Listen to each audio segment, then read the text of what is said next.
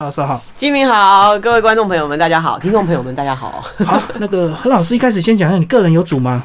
我个人有煮吗？有有啊，一定有煮难难免会煮啊，有小孩。那那我因为跟公婆住啦，所以嗯大部分是我婆婆在煮。嗯嗯。对对对，但是因为你过去在量贩店的经验，所以你常常接触到这些食材，对不对？对我因为我在量贩店工作，那其实我进量贩店第一份工作就在蔬果课。嗯那那时候在蔬果课，就学了很多不一样的这个认识蔬果的这些这些呃方式啊、技巧啊、尝试啊，包含很多零售业在销售的很多东西，所以我我对于食品啊非常有感觉。嗯，所以你看到这本书一定非常惊艳，对不对？我非常喜欢这本书哦。我其实回到家，在当在翻这本书的时候，我自己自己看到说，哇，原来有一个这么棒的书哦，它可以透过这个呃，因为 NHK 其实是日本公司啊，我想他们他们会想要在在这个时候六十周年，然后做一个有意义的事情。我觉得这件事情真的很有意义，因为它让大家知道你怎么样吃更健康。你怎么样得到健康的身体？那这个这个过程中，他可能介绍的都是我们相对熟悉的蔬菜啊、水果，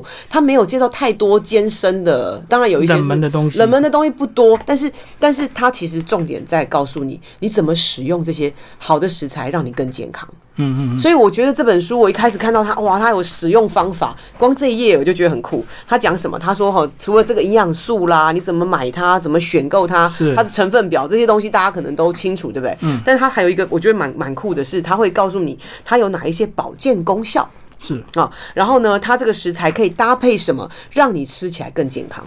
有加分的效果，有加分的效果，而且它会告诉你产季是什么时候，嗯什么时候生产这个东西。我们讲当令嘛，哈，当令吃当令的食物食材是最好的。嗯所以其实你在对的时间点吃对的食材，你才有办法得到基于它最好的健康的这个状态。而且它价格会是最便宜的，嗯，因为量产了，对对对，然后它甚至还会透过中医的一些角度哦，像这个三味啊、五性啊、归经啊三种方式去跟大家分析，哎，你它到底是呃，我们讲什么叫三味、五味什么三字，哎，听起来有一点点，有一点点好像这么不是那么清楚的东西，但是你知道吗？我刚刚看到这一页哈，这一页第十八页，它讲这个是黄绿色蔬菜。大全哇，大全，他讲什么？他讲说，哎、我们这些蔬菜从颜色来看，它可能有比较淡的颜色，像莲藕啦、呃高丽菜啦、白菜啦、萝卜，到比较深的蔬菜，像红红萝卜啊、南瓜，然后甚至到深绿色的蔬菜，嗯哦，像什么地瓜叶啊、这种花椰菜啊这些，它的贝塔胡萝卜素的含量很有趣哦。你知道吗？我那个白萝卜跟红萝卜只差一个字，对不对？对但是白萝卜的贝塔胡萝卜素是零。哦，但是红萝卜呢，它的贝塔胡萝卜素呢，这个单位呢是八千六，对，非常非常的高。所以很多时候我们在吃蔬菜的时候，可能不见得都要去背它的营养成分哈。但是当你知道这个蔬菜的营养成分对你有特别的帮助的时候，你是可以多了解一下的。嗯，像我们现在在看，呃，贝塔胡萝卜素到底是什么？它是一个抗氧化的功能。是所以为什么我们讲说，哎、其实吃红萝卜的营养是比白萝卜营养的，因为它贝塔胡萝卜素含比较高，含比较高。好、那除了这个之外，其实你在每一页它在介绍每一种不同的蔬菜的时候，你会看到哇，好多有趣的功能哦。这些功能有什么？举个例来说，像大家知不知道毛豆啊？其实是我们吃的豆浆的这个黄豆，我们常讲大豆的这个黄豆的小 baby。我真的不知道，它是小 baby，就是黄毛豆，它长这样，你看圆圆胖胖的，对不对？然后豆荚很大，但它它大概长这么大之后，如果你没有采它，你放在田里面继续让它长大，继续让它晒太阳，嗯，晒饱了三十几天，采收的时候它就变成黄豆了。就是用豆浆的黄豆，对，所以它其实是不一样的。但是黄豆跟毛豆，它的营养成分有没有一样？也不一样。是这个这个毛豆啊，它其实很有趣，它其实是有一个。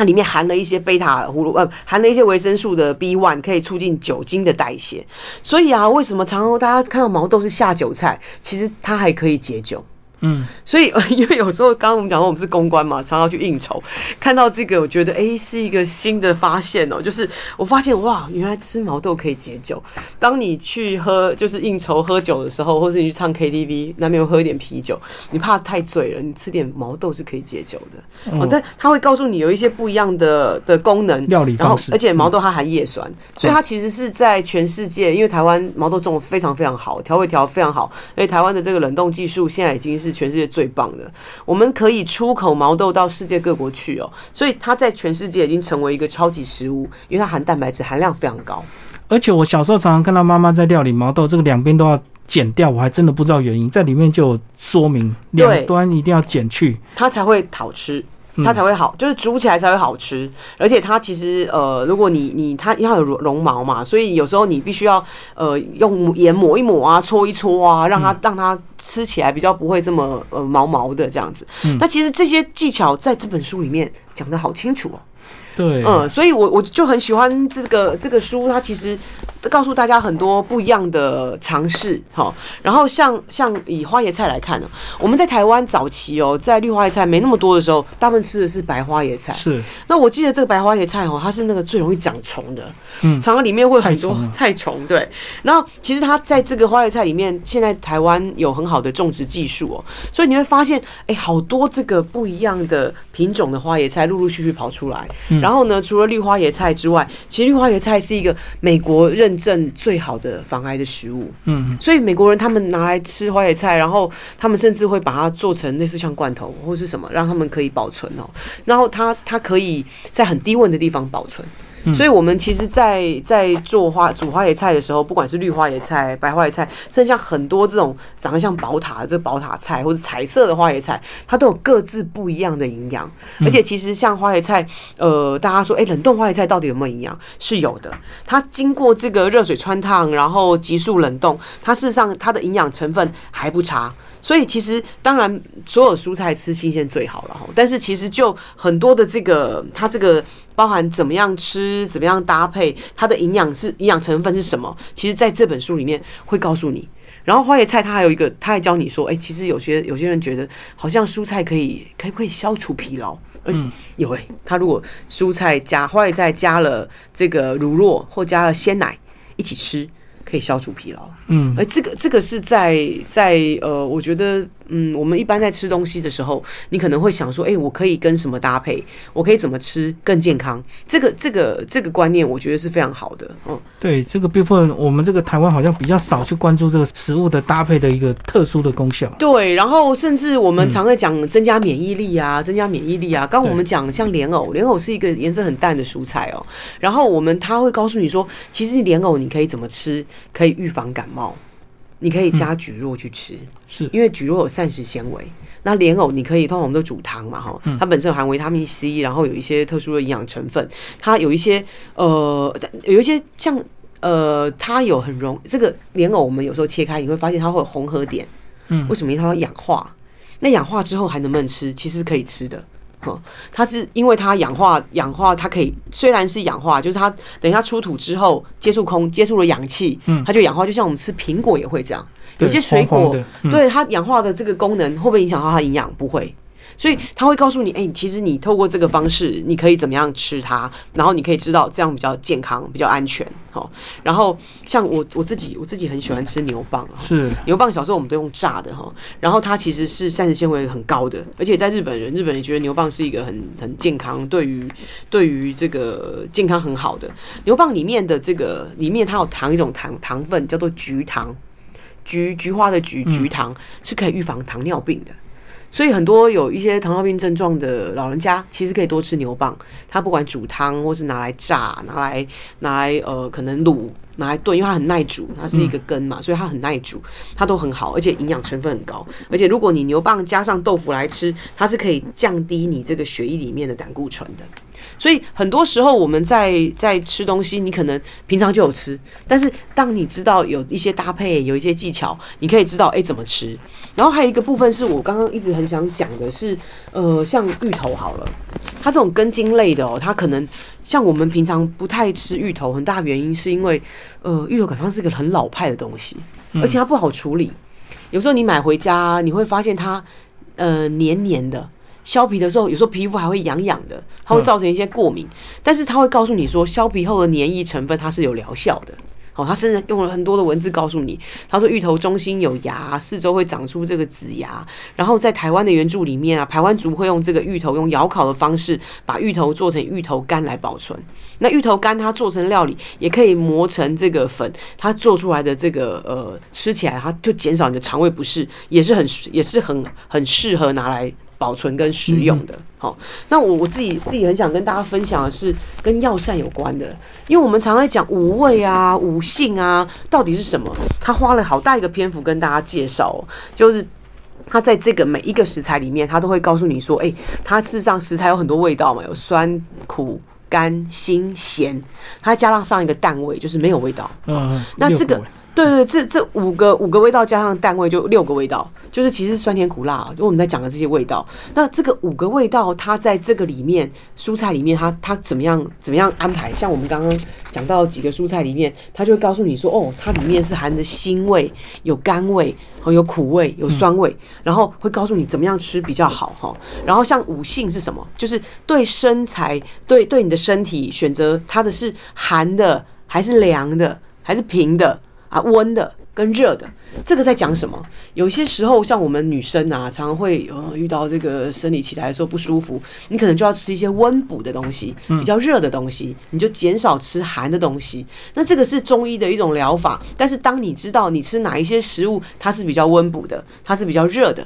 那可能你就会从这上面你可以理解哦，你吃的东西尽量以这样的东西为主，对你的身体是比较好的。嗯，好。那像还有一个东西叫归经，这是什么？就是它在你身体里面发挥的作用，在哪一个部位是比较好的？我讲说啊，假在够瓜啦，够心啦，哦，够微啦，肝丸什么？嘿，对，就是这样的概念。它其实就是它顾你的身体的哪一个五脏六腑。嗯嗯。那他还告诉你说，哎，五脏跟六腑到底代表什么？五脏啊，五个重要的肝、心、脾、肺、肾，嗯，但是它各有一个可以跟它一起发挥功能、互为表里的一个六腑。哈，六腑可能像胆，它就是跟肝一起的，肝胆相照嘛。哈，大家讲肝胆相照。然后呢，小肠呢是跟心一起的，你小肠做消化吸收，但是但是很多的废物是从不同的地方排出去的。哈，然后像脾呢是跟胃一起的。它跟脾互互相互相表里这样子，然后因为脾排出来的东西，它能够帮助你的胃做消化。然后肺呢，它是跟你的大肠做做做这个消化吸收的。好，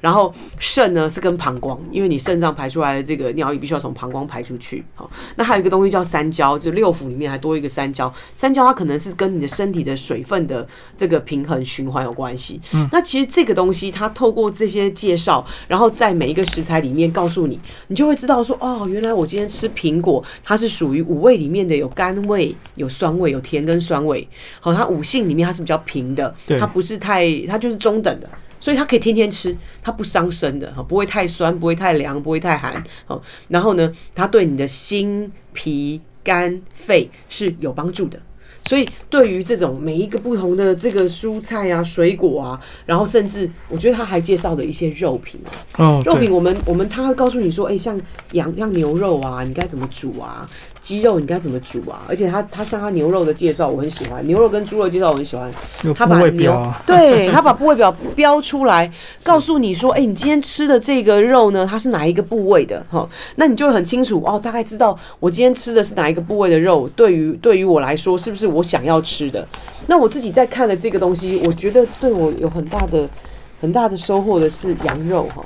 因为台湾其实台湾自己有很多羊，而且有很多很好吃的羊肉哦，而且呃很多地方都有不同的羊肉的吃法。他说哦，羊肉它可以降低胆固醇跟中性脂肪，所以其实吃羊肉，即使你把脂肪都吃进去，它是有助于减肥的。嗯嗯，因为它里面的这个有一个很重要的的成分哈，它是可以降低你的胆固醇跟你的中性脂肪的，而且它热量呢只有牛肉的一半。而且加上它的脂肪的这个熔点哦，大概四十四度，所以它其实它的它的这个熔点是比较高的，好不比较不容易被人体吸收。嗯，所以这个羊肉常常吃是可以对健康对这个呃你自己的这个身材有帮助的。而且他甚至还教你说，你把羊肉啊，它里面含很高的铁质跟蛋白质，加上番茄一起去煮，它可以预防贫血。嗯嗯，好，所以这个对女生来说也是很好的，而且像羊肉，它就是呃，对于呃脾呀、肾啊是特别好的。然后在五性里面它是比较温补的，所以一般的呃像呃这个羊肉里面，它讲这个对于能够减重的重点叫肉减。这个肉呢，里面碱性的这个这个肉碱的这个成分，它可以帮助大家在呃吃羊肉的时候不会变胖。我一直以为减肥要吃鸡肉哎，因为我们都以为鸡肉的热量比较低，对不对？对，热量低，但是热量低跟你的身体吸收是两件事。两件事，对，嗯是两件事。就像我们讲说啊，蛋黄那个蛋蛋里面那个蛋黄胆固醇很高，但胆固醇很高跟你吃进去你身体的吸收程度是不一样的，它也是两件事。嗯所以很多时候我们可能吃鸡蛋，想说啊，以前我都遇过很多老人家想说，哦，我胆固醇太高，我不吃蛋黄。嗯，其实你吃蛋黄对你的胆固醇的控制反而是比较有帮助的。是，所以很多时候，我们透过这个这个书，这本书我我真的很喜欢，因为透过这个书，它可以告诉你怎么样可以健康吃，怎么样可以透过这些呃很很棒的这个，就是你自己了解了它的营养成分，了解了它的料理的一些健康的重点，嗯然后可以让你自己吃的更好。好，我们刚刚介绍一些我们常用的食材，但是其实包括后面还有蛮多的，包括我们的常用的酱油、盐啊、糖啊，都有做一个说明。对对。嗯然后甚至连海产，它其实都有做一些介绍，然后告诉你说，哎，它可以可以怎么吃。然后我其实，在紫菜这一页，我自己也看了蛮蛮开心的，因为我们其实台湾人喜欢吃海苔，嗯，那我们做的海苔都是被加工过的，而且是有调味的。但其实就以海海里面的这个像紫菜啦、海苔啦，它其实都有各种不同的这个营养成分。那其实日本人吃海苔吃很多的，嗯嗯，所以我们我们其实台湾也可以有不一样，因为台湾也靠海哦，其实也可以有透过很多像现在最近那个老梅食槽不是很多那个海菜嘛，嗯，最近是海菜的季节哦，大家就可以多吃一点这种新鲜的海菜，煮汤啊，打个蛋花，其实对于钙质的补充是非常好的。最后有一篇呢是特别为我们台湾的读者增加下去的，就是食品标示相关的一个规范，特别增加上去，帮我们介绍这部分。这一定要看懂食品标示非常重要。对，因为其实我们在挑食品的时候，很多时候你可能不是只有在菜市场买，你会要到很多地方去买哦。对，那这个食品标示法是我们现在政府为了让大家更清楚，我们买食品的时候它里面的营养成分，然后它里面到底含了什么东西，然后所以它要求我们这些供应商厂商标上去的。嗯，所以在很多的这个食品上面，包含像生鲜食品，它会要求你必须要有生产地点。对，没错好。，然后你必须要有一些，假设你有一些不同的混合产品，你就必须要用这个混合比例让大家知道。像你今天买米，可能你买的是五谷米，那五谷米要拿哪五种米啊？然后这五种米它产地各是什么地方？然后它含量有多少？然后它的这个呃产地跟它的这个呃不同的来源都必须要标示的很清楚、哦。然后包含厂商的这个名称啊、地址啊、联络电话都必须要能够被查得到。哦，这个是在农产品的部分。那像水产品哦，因为我们现在很多从海里面捞出来的很多的水产，它必须要知道它的名称啊、它的产地在哪里捕捞，甚至在哪里养殖的对，还有它的保存方法，这是水产它要求的这个呃食品标示。那如果是畜产品，就是它是畜牧业，我们刚刚讲猪肉、鸡肉、羊肉、牛肉这些东西，它的名称之外呢，它的原产地，还有它的内容量，内容量包含这个厂商的相关的资讯，还有这个它是哪一个部位肉，一般我们在卖场上都会标示哦，还有它的这个呃有没有什么过敏源，是，你要怎么样保存它？因为很多的这个肉品，它可能只当天现切，当天就要吃完，或者你可能顶多可以放多久的时间，在冷藏跟冷冻的保存方式不一样。那它的保存期限到到什么时候？这个部分在这个肉品的食品标示里面都要标示出来。好，那像鸡蛋的部分，我们刚好提到，就是鸡蛋它会有个溯源的贴纸。其实，在这几年，我们在鸡蛋的管理里面，政府都有要求大家做一个 QR code。这 QR code 的功能是什么？你扫进去，用手机扫进去这个 QR code，它会告诉你背后的这个供应商的相关资讯，然后它会告诉你这个溯源的条码，跟你要怎么样知道这个鸡蛋从哪里来的。好，所以它会有很多鸡蛋来源的畜牧场的名称，然后会告诉你畜牧场它个别的这个溯源码。溯源码是当然是政府在管理的，但是对于我们当想要民众想要了解，他也可以透过这个溯源码去去去去知道它的过程，然后像保存期限跟有效日期，那这些这些是在鸡蛋它政府要求的规范哦。那除了这个之外，重点在加工工食品重要，对嗯，因为其实很多台湾加工食品非常多，其实全世界都是哦。那加工食品它现在要求的标示其实是很多的，更多，很多很多的，包含它有名称、它的原料的名字，而且它必须要注记这个原料名字，它是从它的比例来看的。你比例越高，它放越前面。嗯所以其实对照顺照它比例顺序去排的。然后像它的这个注记哦，就使用它的怎么什么基金改造原料啦，它是不是有一些特别的呃基改的农产品啊？然后它是不是有一些不一样的这个添加物？好，然后像内容量啊、保存期限跟有效日期，然后保存方法，然后制造业者的这个资料，包含制造业者的名称啊，然后它的这个国产地呀、原产地呀、还有原料的原产地。因为很多时候我们可能从国外进口到台湾做包装或加工，那这个部分在加工食品里面都必须要被标示出来。好，包括里面有讲到保健食品跟健康食品的差别，里面还有介绍。对，哦让大家清楚哦，什么叫做保健食品，什么叫做健康食品。啊嗯因为有一些东西它有一些机能性的功能，哪一些东西它可以被标成保健食品，哪些东西被标成健康食品，而且甚至我们政府现在有很多健康认证。对，那这些健康认证，当供应商这个厂商他能够拿到政府的健康认证，那消就等于帮消费者再多一个健康的把关的认证哦。有有时候我们在看到这些认证，尤其是政府的认证，我觉得它是对于销售也是有很大的帮助的。嗯那消费者也可以比较信任它。嗯，好，最后有个赏味期、保存期跟有效期，哇，这个一定很重要，对不对？哎、对，其实我们早期哦都叫有效期限。只有这个有效，有效期限，所以你可能买一个罐头，你看它有效期限过了，就丢掉还。能不能吃？对，嗯但是你知道吗？现在大家在讲呃剩食哦，很多很多全世界都在讲食物浪费的议题哦。那我们在讲到这件事情，有的时候现在的这个有效期限是不是它一过了，我们就把它丢掉？在欧洲国家哦，现在在欧洲国家，尤其是现在几个先进国家，他们是不准丢掉的。嗯嗯，因为他要求你必须要呃能够捐给一些需要食物的单位，啊对，然后甚至还可以抵税。嗯所以其实，在整个全世界在做这个食品食品的这个浪费的这个议题里面，其实有很多的很也牵涉到我们在讲这个保存期限的管理了哈。那当然，我们讲有效日期、跟保存日期，还有赏味期限。赏味期限是可能比较像是从日本过来的说法了哈。赏味期限是它最好是在这个时间点最美味的时候，最美味的时候。嗯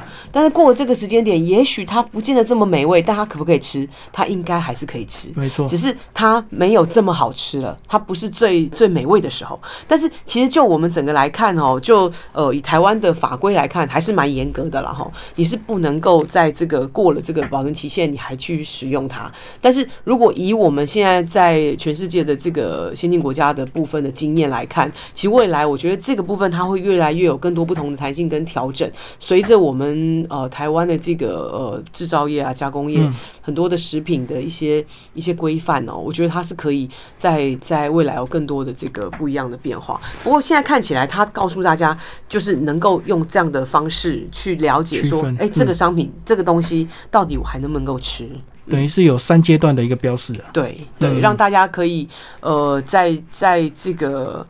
美味跟健康中间，然后也不浪费食物。嗯，所以最后还有个这个索引啊，所以如果你想要了解什么食材的话，其实找不到你，其实可以用可以照注 b u r p l e Morpho 用注音去找它。嗯对。因为它太多了，还有一千多种了，所以你有时候要翻，会有时候找不到。但是我自己觉得还蛮好找的，因为它其实有很大的分类，而且它分类是很清楚的。而且我觉得这本书呢，不是说买到之后你就要从头第一页翻到最后一页，这样太辛苦。你应该就你有兴趣的先翻，你会最有感觉，对不对？对，就是你自己可能刚好，哎、我今天买了什么蔬菜，像我了家解一下。对，像我家今天出门的时候，我发现地上有地瓜叶是邻居送的，那我就可以翻一翻，哎、地瓜叶在哪一页？了解一下，哎、地瓜叶怎么吃最好？我是不是要加点大蒜，还是要加点麻油之类的？嗯嗯而且其他主文都有说地瓜叶的这个典故溯源，就对。让对，你他会了解告诉你一些这个这个食材的故事，然后告诉你，哎、它它要在哪个季节吃比较好吃，然后有很多不一样的吃的方法，让你可以吃得更健康。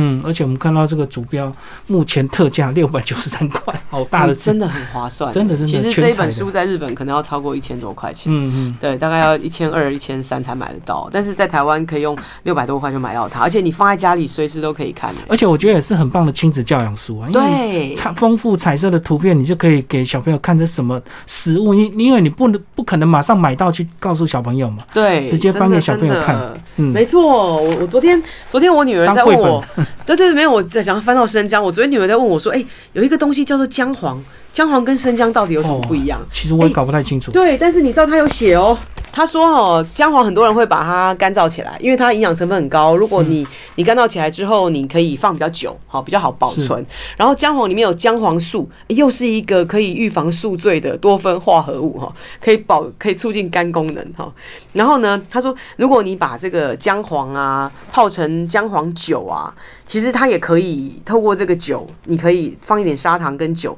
它就成为姜黄酒。放一年，你可以消除疲劳，也可以强身健胃。然后你可以取代番红花，因为我们在那个西班牙的这个料理，西班牙烤烤饭，呃，海鲜烤饭，它都会放一点番红花，但番红花很贵，对不对？嗯，对。那我们在亚洲，我们可以用姜黄来替代，嗯，因为姜黄它有很棒的香气，然后呢，它可以呃烹调出来这个姜黄粉啊，然后它可以让那个姜黄饭取代那个番红花的那个香气啊，我觉得我觉得是可以试试看的。